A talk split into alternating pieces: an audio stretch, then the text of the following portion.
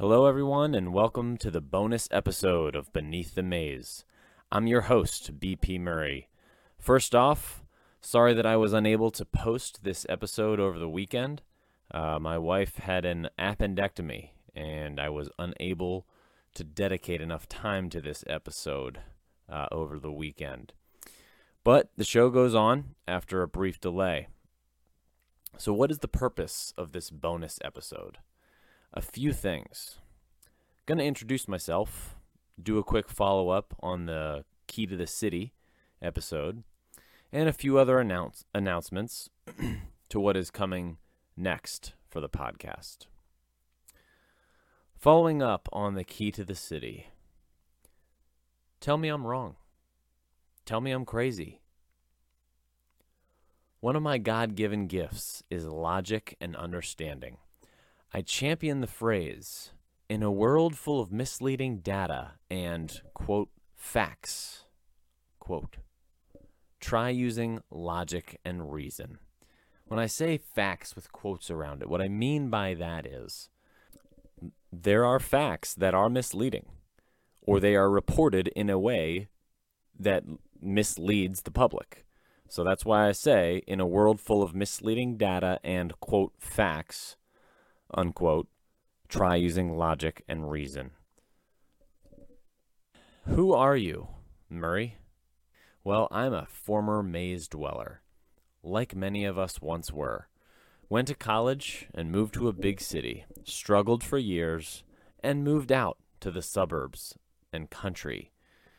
And I never looked back. In college, I got my degree in engineering. After some time in design, I wanted to be more hands on, so I switched over to construction management. I love construction, and especially the people who physically do the work, the boots on the ground, as we often say. I've spent a lot of time with construction workers, great people. Construction workers don't have time for bullshit, don't tolerate bullshit. And that mentality rubbed off on me quite a bit. Learned a lot from the very, very good superintendents that I worked with. Another phrase I like to say that I learned from construction is that's bullshit. I'm not in the bullshit business. That's right. I don't buy bullshit, don't sell bullshit, not in the bullshit business. I call it how I see it and as I see it. I'm in my mid 30s. I've got a wife and four kids under seven. It's a madhouse, but I love it. We haven't seen your face yet, Murray. Well, that's coming soon. Just know that I have my reasons for now. Regarding the arrow of freedom, why won't it work? I'm challenging you, the listeners. I concluded that on a fundamental level, cities have a higher frequency of problems, and as a result, they gravitate towards whichever party is offering them bigger changes or more radical changes. It makes logical sense on a fundamental level. So I designed the Arrow of Freedom as a way to turn the cities around. Big change in the opposite direction. Will it flip the big cities from blue to red in a fortnight? No. But it'll pull the suburbs in our direction as well. And it'll be a heck of a lot faster than a lot of other plans or eh, lack thereof plans. The Arrow of Freedom is a segue to season two, which is going to be called Political Chess. At least, that's the name I have settled on right now. Season one is not done, though. Moving forward, I'm going to bounce around a little bit more between season one and two and bonus episodes. In the bonus episodes, we will likely talk about current events and other interesting takes. One thing on the menu for the bonus episodes is Trump versus DeSantis. I'll weigh in on this, and believe me, you're not going to want to miss it. I have angles and analysis that you likely haven't heard. Another big question you may have Is the arrow of freedom the only arrow you have? No. If you think the arrow of freedom is the only arrow in the quiver, you're dead wrong. Season 2 is political chess, which will include many, but not all, of these arrows that I'm referring to. Ways to proceed against the jester. Weapons in the artillery, forged to break the wheel. Some of you may be wondering where did you come up with this theory about removing purpose from society and how the jester has done this? It's intriguing, isn't it? First off, from God, from above. I walk this path because I believe it has been laid out in front of me by the big man upstairs. Second, and you're going to love this, I got my inspiration from a guy named Alexis de Tocqueville. I believe I'm saying that last name right. Uh, he is a French philosopher who wrote the following way back in 1845 in his book, Democracy in America. He was assessing how America could fall. Now I'm going to read this and then analyze it for you. This quote from his book about how America could fall. After having thus successfully taken each member of the community in its powerful grasp and fashioned him at will, the supreme power then extends its arm over the whole community. It covers the surface of society with a network of small, complicated rules minute and uniform, through which the most original minds and the most energetic characters cannot penetrate, to rise above the crowd. The will of man is not shattered, but softened, bent, and guided. Men are seldom forced by it to act, but they are constantly restrained from acting. Such a power does not destroy, but prevents existence. It does not tyrannize, but it compresses, enervates, extinguishes, and stupefies a people, till each nation is reduced to nothing better than a flock of timid and industrious animals, of which the government is the shepherd. This is one of my favorite quotes uh, probably of all time. Definitely a top top ten. Okay, and we're gonna go in here and, and analyze it real quickly.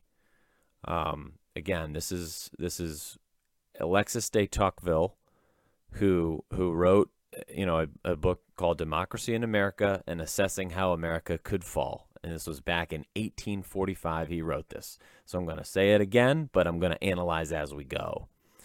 After having thus successfully taken each member of the community in its powerful grasp and fashioned him at will.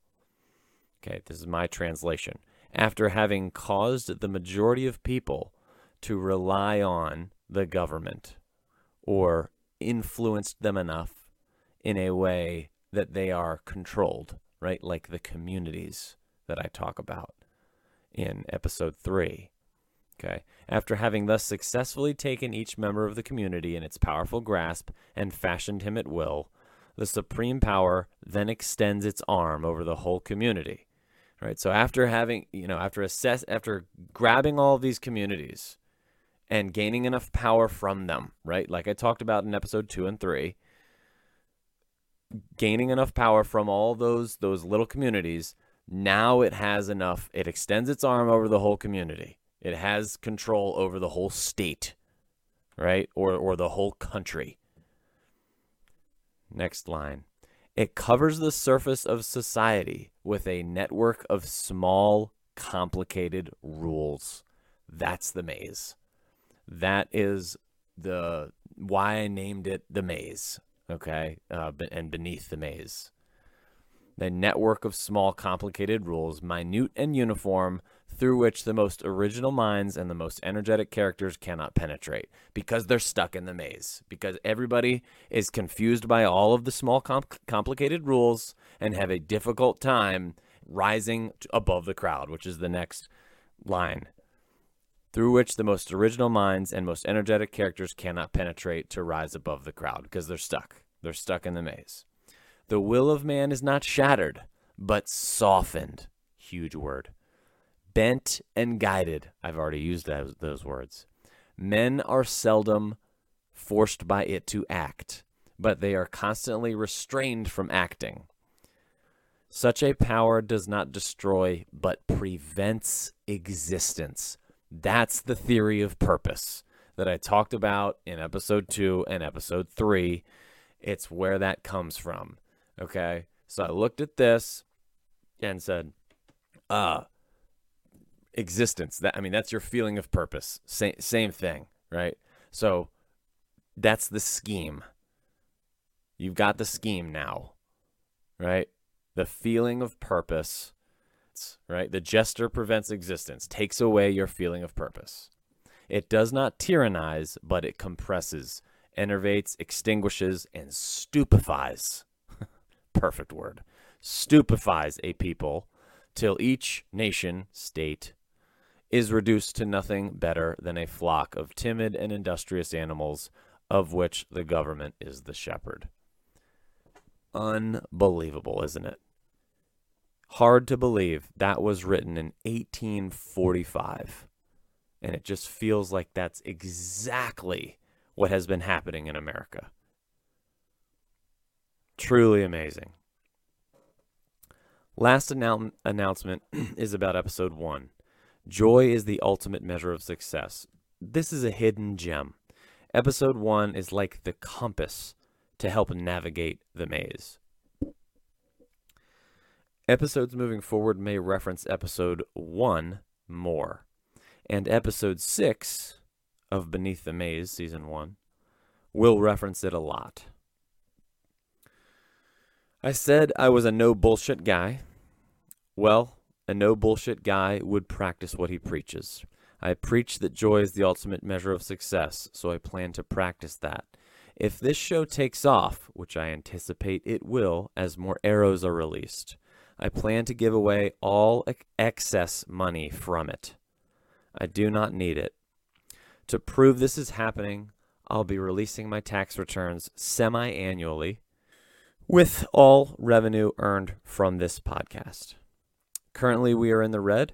It's only been about six weeks so far for the, uh, so that's par for the course. Um, doing well under the circumstances, and and that's a big thanks to you guys we are at about 250 downloads. So the plan for the first tax release will be sometime in July of 2023.